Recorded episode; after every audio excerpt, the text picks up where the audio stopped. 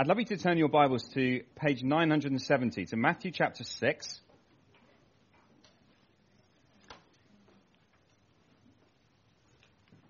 And some of you may be a little surprised that we're still in the Lord's Prayer. So we've been in the Lord's Prayer for a, um, a number of weeks, and last week we finished. And here we are again. And it's because as I reflected on all that we've done and all that we've thought, I want to kind of try and tie some themes together and I want to try and be practical in helping us to think about the way that we pray. Um, but I'm going to read the Lord's Prayer again. Good for us to keep hearing it, to keep reminding ourselves of it. Is this ringing? Shall I change to his? We all right? Great. So, Matthew chapter 6, verse 9. Let me read uh, this again, which I think will be familiar to us. This then is how you should pray. Our Father in heaven, hallowed be your name. Your kingdom come, your will be done, on earth as it is in heaven. Give us today our daily bread, and forgive us our debts, as we also have forgiven our debtors. And lead us not into temptation, but deliver us from the evil one. Here's what I want us to do um, this afternoon, just for a, a few minutes, and I'm aware that some of us have come back from being at Revive, so some of us will be a little sleepy. Um, some of us might just be sleepy anyway. That's okay. Um, what I want us to do is I want us to think. You know that experience when if you've tried to pray and you pray and then you have that weird feeling of, has anything happened?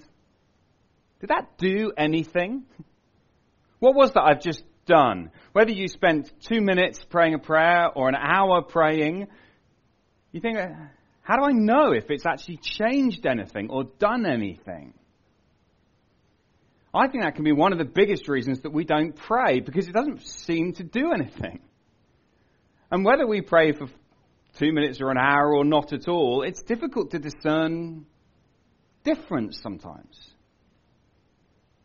Well, what I want to do this afternoon is I want to try and paint three pictures for you. Pictures from the Bible, not literal pictures, you'll be glad to know. I want to try and paint three pictures to encourage you, to assure you that when you pray, something extraordinary is happening. So I'm going to paint three pictures, and each of these pictures is going to lead us to a posture in prayer.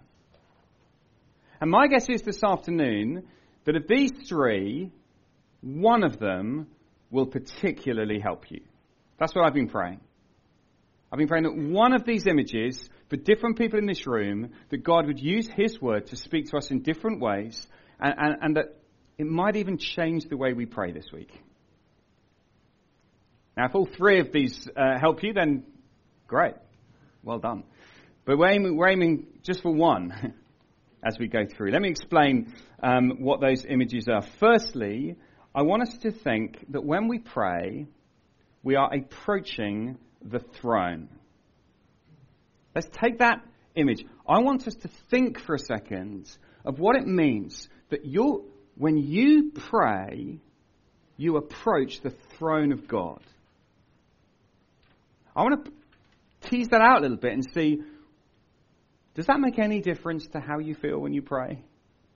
If, you, if we could understand this. Now, we are going to jump around a little bit this afternoon. I've got various verses I want us to go to. But I'd love you to turn to Hebrews um, chapter four, uh, 4 on page 1204.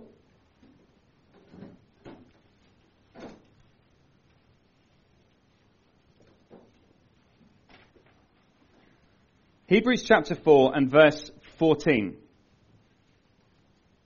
page 1204.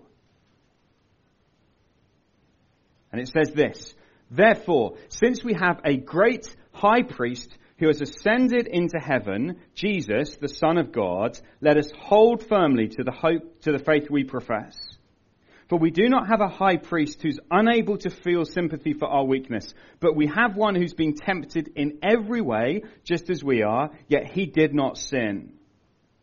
Let us then approach God's throne of grace with confidence so that we may receive mercy and find grace to help us in our time of need. When we pray, we approach God's throne. That's what we're doing. Now, what do you think God's throne is like? What do you picture God's throne to be? In various places in the Bible, you get descriptions of God's throne. So, for example, don't worry about turning to it, but in Daniel 7, it says this. You, you know, the Bible gives us pictures because we're supposed to imagine them. Not just words that we're supposed to read, but pictures we're supposed to imagine. It's, it's not wrong to try and imagine what this might look like. We'll never get it fully. But we've got to engage our minds and our hearts and our imaginations. Here's a man called Daniel, and he says, As I looked, thrones were set in place, and the Ancient of Days took his seat. His clothing was as white as snow the hair of his head was white like wool. His throne was flaming with fire, and its wheels were all ablaze. A river of fire was coming, flowing, coming out from before him. Thousands upon thousands attended him. Ten thousand times ten thousand stood before him. The throne of God, burning in its purity. It's got wheels. I bet you didn't picture that.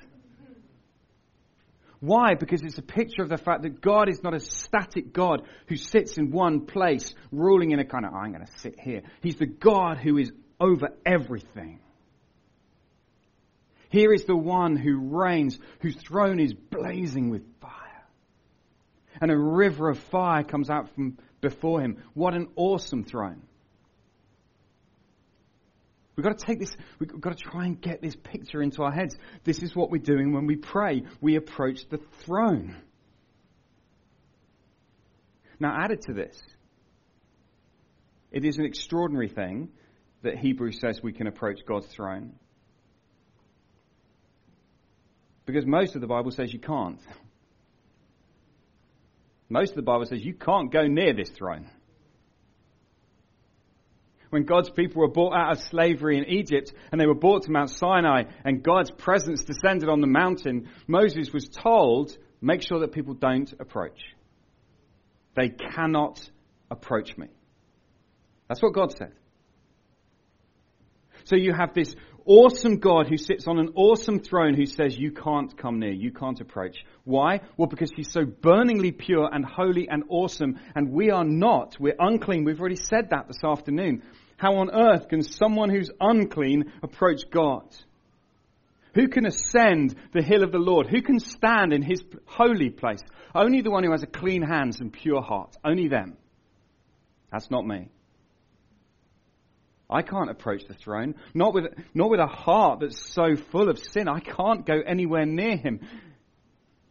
That's why Hebrews says we have a great high priest who has ascended into heaven.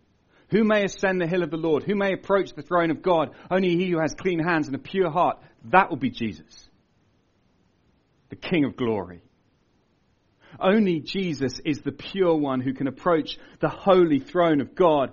And Jesus went into heaven. He went, approached the throne of God in order to make way for us. He went to be a priest over the course of Revive this weekend, we've been learning about the cross. We've been thinking about what the moment when Jesus died on the cross, what difference it makes. Well, the difference that it makes is that Jesus has made what was impossible before possible. He's made God who was unapproachable now approachable. And the throne, the awesome throne of God, is now the throne that we can approach. Because when Jesus died on the cross, He cleaned me up. He took my filth, He took my shame, He took my sin, and it was placed on Him, and He bore the punishment that I deserve, and He gave me His clean hands and pure heart, so that I can now approach God, not as some dirty little sinner who has to sneak in the back door and go, I'm really, really sorry, but I now come and I say, because of Jesus, I have clean hands and a pure heart, and I can approach. And can you just notice the throne that we approach is God's throne of grace. So my guess is that for some of us, we hear this stuff and we go, I feel a bit scared about going anywhere near that throne. No, no, no. The throne of God is a throne of grace. It's a throne when you lift your eyes and you look at the one who sits there. If you've approached him through Jesus, he smiles and he says, My child, my daughter, my son. This is what we're doing when we pray. We're approaching that throne. And we approach the throne of grace not to report for duty, not to bring something to God, but to receive what we need. To receive mercy and grace to help us in our time of need. This is the king. And when you get to his throne, you discover he's the one who says, I've got everything that you need. So I want to suggest to us that as we pray this week, we picture his throne. And if you approach a throne, and this beautiful throne, there is a posture. There's a posture of humility, wonder, worship, bowing. To kneel is an appropriate thing to do before a throne, even a throne of grace. And I think we're quite bad at this. That we can be quite, you know, we'll, we'll, we'll pray and all sorts, you know, we'll just loll around. Heavenly Father, hello, I'm approaching your throne. We're, human, human beings are body and soul, and we're integrated together. And what we do with our bodies affects what we do with our souls. So here's a suggestion. This is not legalism, this is not a rule, this is a suggestion that I think will help you to pray. Try kneeling before the throne. Physically, to kneel. And see how you, that changes the way that you approach God. It's actually to come before God, to kneel before Him, and to picture His throne and approach Him. That's the first posture. Perhaps for some of us this afternoon, this week is going to be a week when you discover what it means to approach the throne of God in a fresh way. We're not just talking into thin air. We're not even just talking to God. We are approaching His throne of grace. Okay, let's do another one. Second one. Oh, look, I spoiled it all. It's ruined. Second one. Um, when you pray, you're entering the battle. That's what you do. This is quite different, okay? We're going to need different to these pictures on different days. Can you turn to Ephesians 6? I know we're jumping around. I'm trying to summarize some stuff. Page 1177.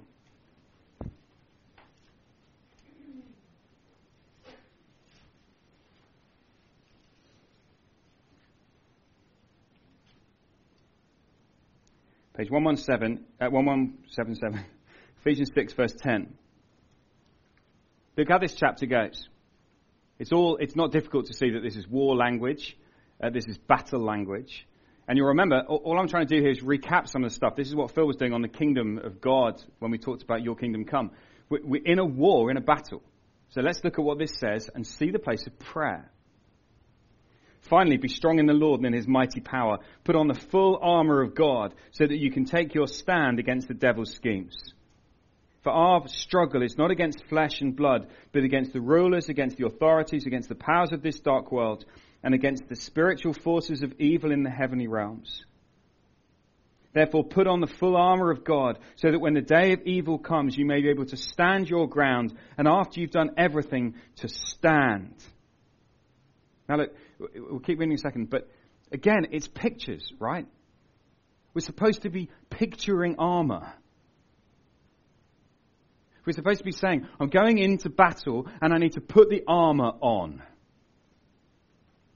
I used to have a friend who every single morning would pray through these items of armor.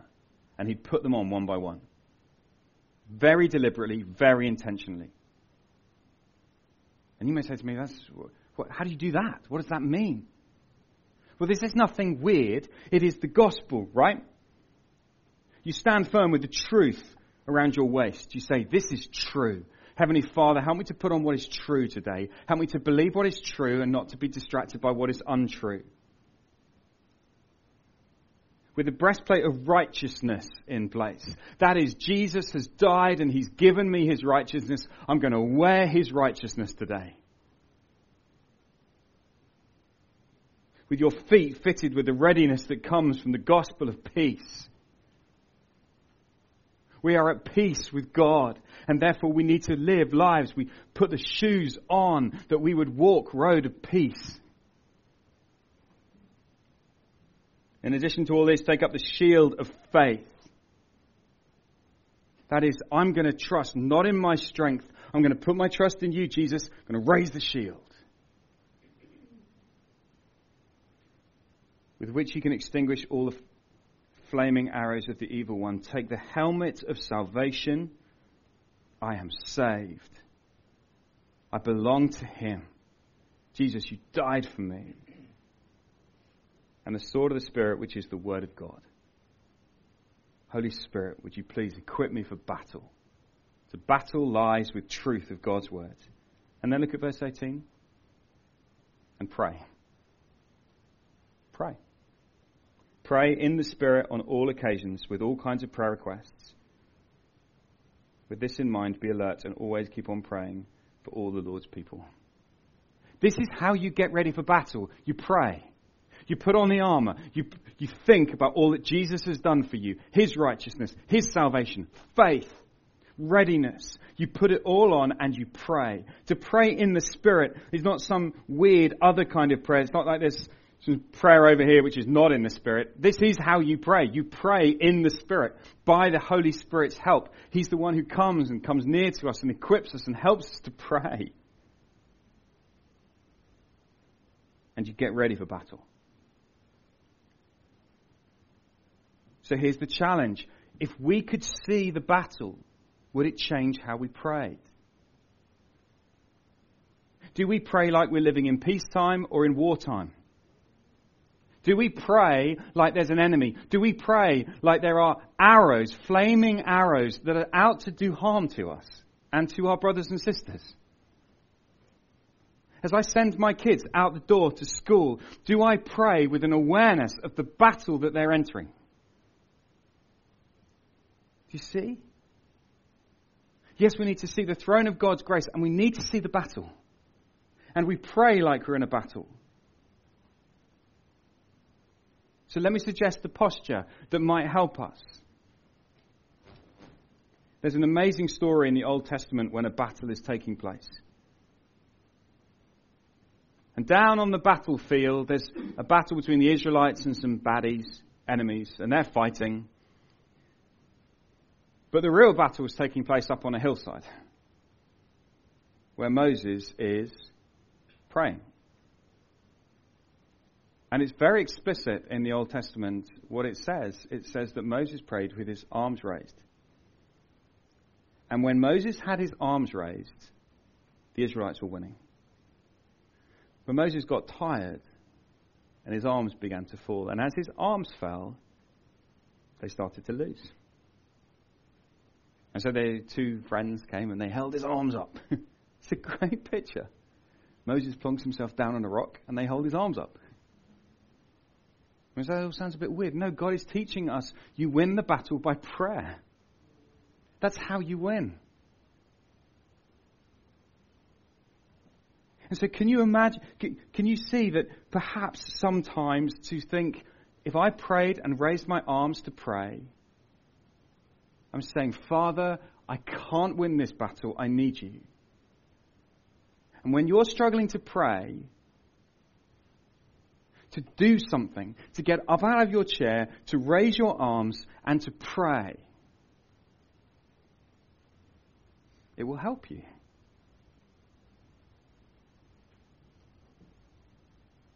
Do you know one of the most beautiful things about this idea of arms raised in prayer is that this is the one thing that Jesus is still doing for us now.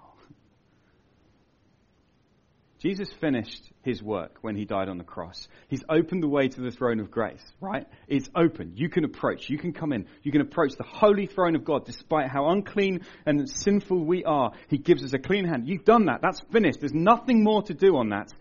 But Jesus is still praying.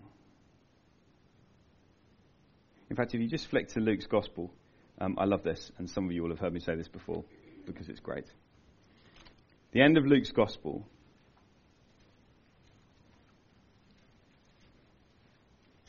So, page 1062. The very end, where it says the ascension of Jesus. Look from verse 50. This is after Jesus died on the cross, he's risen again. When he had led them out to the vicinity of Bethany, he lifted up his hands and he blessed them. While he was blessing them, he left them and was taken up into heaven. Then they worshipped him and returned to Jerusalem.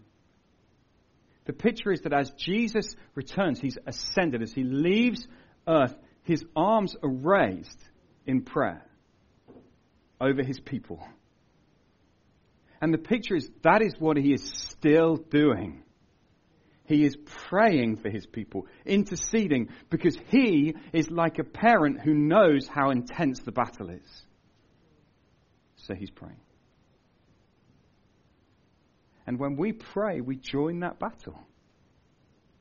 We can't win it on our own, but we pray because there's one who's won it already. And so, for some of us this week, perhaps a clarity on the battle. As I'm leaving my house in the morning, or even as I'm waking up, I'm entering a battleground where there is an enemy who wants to pull me away from Jesus, who wants to distract me with other stuff. And we raise our hands and we say, Father, your kingdom come, your will be done. And we pray. A throne, a battle. Here's the last one. This is the one I'm, I'm excited about all of them. This is what I'm most excited about. Um, when we pray, we're joining with heaven. I, I, I want us to go to um, Revelation chapter 8 and a quite extraordinary verse.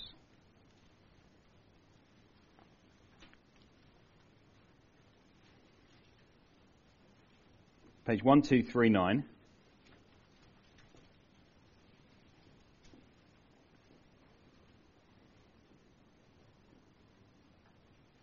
Page 1329, uh, Revelation 8. Um, I realize it's been a long weekend, and I realize that Revelation 8, diving in to the seventh seal of Revelation 8, maybe a little, feel a little heavy, but we're okay, okay? We're going to be fine. Let's uh, work on this together. In Revelation chapter 8, it starts like this When he opened the seventh seal, there was silence in heaven for about half an hour. isn't, that isn't that great? Isn't that just like, oh, how strange.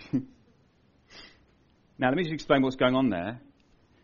Um, back in chapter 5, there's a scroll, okay? And the scroll has on it human history, but it's all sealed up and it can't be. Um, outworked and, and the plan of God is sealed and it can't be put into action. And it's like, who's going to open the scroll? There's no one who can open the scroll. Ah, there's no one. Yes, there is. There's one. The lion of Judah has triumphed. Jesus is the one who can open the scroll. And then he opens the scroll and, he, and there's these seven seals. Not like, ah, ah, seals. Like, um, like the wax on the seal, kind of sealing it shut. And they opens one seal at a time to reveal some of God's plan for the world, some of God's plan for history. And one by one, he opens them, and, and, and we see there's going to be judgments, and we see that all, all this stuff is going on, and God's people are going to be safe, and fantastic. The seventh seal, there's silence because it's the end. Right? That's it. Nothing more to say. It's the end of history. Okay, now look at verse 2. And I saw seven angels who stand before God, and seven trumpets were given to them. Another angel who had a golden censer came and stood, it's like a bowl sort of thing, and stood at the altar. He was given much incense to offer with the prayers of all God's people on the golden altar in front of the throne. the smoke of the incense, together with the prayers of God's people, went up before God from the angel's hand. Then the angel took the censer, filled it with fire from the altar, and hurled it on the earth, and there came peals of thunder, rumblings, flashes of lightning, and an earthquake. I don't think I see my prayers and their place in the great eternal plan of God. That there is this thing going on in heaven where the angel offers incense in kind of worship, and mixed with the incense is the prayers of all God's people. And the picture of this world that is heading towards an ending, a finish, the climax will be as the angel offers this incense of worship and all of the prayers of all of God's people are mingled in and go up before God. I think this is a very profound picture of the significance of our prayers. Our prayers are mingled in to the very worship of heaven and they're offered on the altar before God and they go up before God and He is pleased. Often it feels like, right, when we pray, it hits the ceiling, doesn't go any further. Revelation 8 says otherwise. Revelation, Revelation 8 says, Your prayer ascends into heaven itself, where it is then offered to God in an act of heavenly worship. that's what you're doing in your two minutes sitting on the tube praying. Isn't that extraordinary? Every single prayer that you have prayed is gathered up for this moment when the angel will gather all of the prayers of all of God's people and will offer them to God. The reason I'm excited about this is it because, because it means not one, not one of the tiniest little prayers that you've ever prayed has ever been lost or has ever been wasted. Every single one of our prayers gathered up in the eternal purposes of God. You understand, right? God doesn't waste. There is no prayer you've ever prayed that's been wasted. Let me tell you a little story just to, um, and it's a story from the Bible. Um, and it's a story you might know. And I just want to show you one little thing in it, just to make this point. And it's nothing to do with prayer, but it makes the point. There was a time when Jesus was faced with a crowd of 5,000 people and they couldn't eat. There was no bread. Disciples come, there's no bread, Jesus says. Give them some bread. They go, but we haven't got any. Jesus says, go find out how much you have. And they find out that there's a little boy who has five small barley loaves and two small fish. This is John chapter 6. and they, the, the disciples come and say, Here's a boy with five small barley loaves and two small fish. But how far are they going to, go among so many? It's quite a funny picture. I've got five loaves and two fish. They're... Anyway, uh, Jesus says, just sit down, give it to me. And he prays. They give out the food, and everyone eats as much as they wanted. Right now, listen, listen to this. When they'd had all, when they had all had enough to eat, he said to his disciples, Gather the pieces that are left over. Let nothing be wasted. So they gathered them and filled twelve baskets with pieces of five barley loaves left over by those who had eaten. Why did they gather it up? Here is a really beautiful picture of the fact that Jesus says, No, let nothing be wasted. Here's a little boy who brought his pathetic five loaves and two fish. Jesus, I've, I've, I've got this. And everyone's like, Well, that's not very much. That's not very significant. Jesus says, No, in my hands it is. It is multiplied to become more and more than you could ever have dreamed, and not one scrap of it will be wasted. Now, I'm not saying that John chapter 6 is about prayer. It's not. But it is a beautiful picture of how Jesus treats his children. You give something to me, you spend, you spend a minute praying, I won't waste that. That will become part of my worship of heaven. Do you see? Not even, not even the tiniest little bit wasted. And at the moment, it feels as though our prayers are wasting our time. It feels like nothing's happening. Just you wait. You wait till your prayers are all gathered together and it's offered before God in the incense at the very end of time. And all of your cries of, let your kingdom come, let your will be done. How long, Lord? How long must I suffer? Come, Lord Jesus. Please come. Please fix things. Please put things right. Please save my family. Please build your church. Please, Father, help me to live. Help me to fight this sin. Help me. All of those prayers gathered together to be offered before God in order that His eternal purpose should be worked out. And your prayers will be part of that. And there will not be a day, you will not sit there in heaven thinking, well, I feel like I wasted all that time praying. You'll look back and you'll say, why didn't I do more? I think this is exciting. And it means when you sit down to pray and it feels so pathetic and small, the angels of heaven are gathering your prayers ready for the day when God says, Now my kingdom comes. In answer to all the prayers of all of my people, all of the tears, now my kingdom comes. This is what we're doing. And we get the privilege of being part of that. And so, as a, a posture to go along that, I guess it's a, an offering of our five loaves and two fish of prayers. Here's my five minutes and two prayers. Here's my, here's my little thing I can offer. And Jesus says, Oh, that's terrific. You wait, you wait and see what I can do with that. Many of us feel pathetic when it comes to praying. Many of us feel like we offer so little, and Jesus says, Yeah, yeah, but I'm powerful. In my hands, I can take what is very small and make it a lot. And I want to encourage you, and this should encourage you to pray more, to go for it. And so it may be that for some of us, we need to, get started on praying. To pick one of these images and say, right, that's it, this week, Heavenly Father, please Help me to approach your throne, engage in the battle, join with heaven, whatever it is. One of those, ask that one of those would grip your heart and would help you to pray. And then if you think, but I don't, uh, fine, I want to pray, but I don't know how to pray. Yes, you do. you do know how to pray. Our Father in heaven, hallowed be your name. Your kingdom come, your will be done. As it, we've got it. If, the, if that's all you do, that's not Nothing. It's not even small. If you prayed the Lord's Prayer every day, it would take you perhaps a minute and it would transform your life.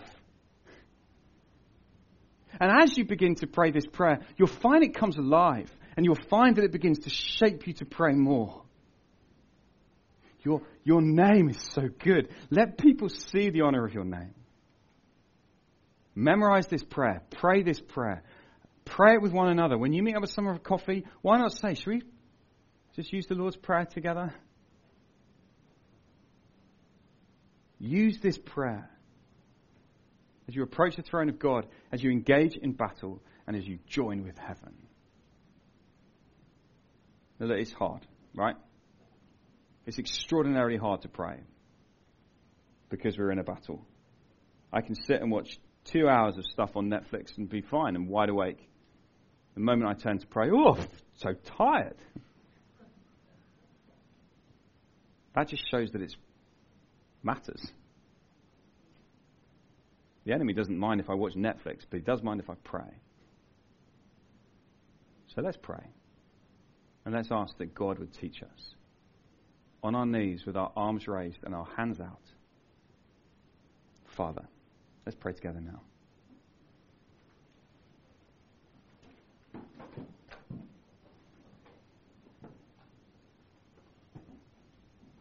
Heavenly Father, um, I want to confess, and I guess many of us in this room want to confess, the way that we treat prayer casually and carelessly. But even now, as we speak, we are approaching your throne. And we find that you welcome us. Even now, we engage in this battle that you've called us to. Even now, this, these prayers we're offering now are part of your eternal purpose for the worship of heaven to be offered on your altar. Father, thank you for prayer. And we want to pray together Our Father in heaven, hallowed be your name. Your kingdom come, your will be done on earth as it is in heaven.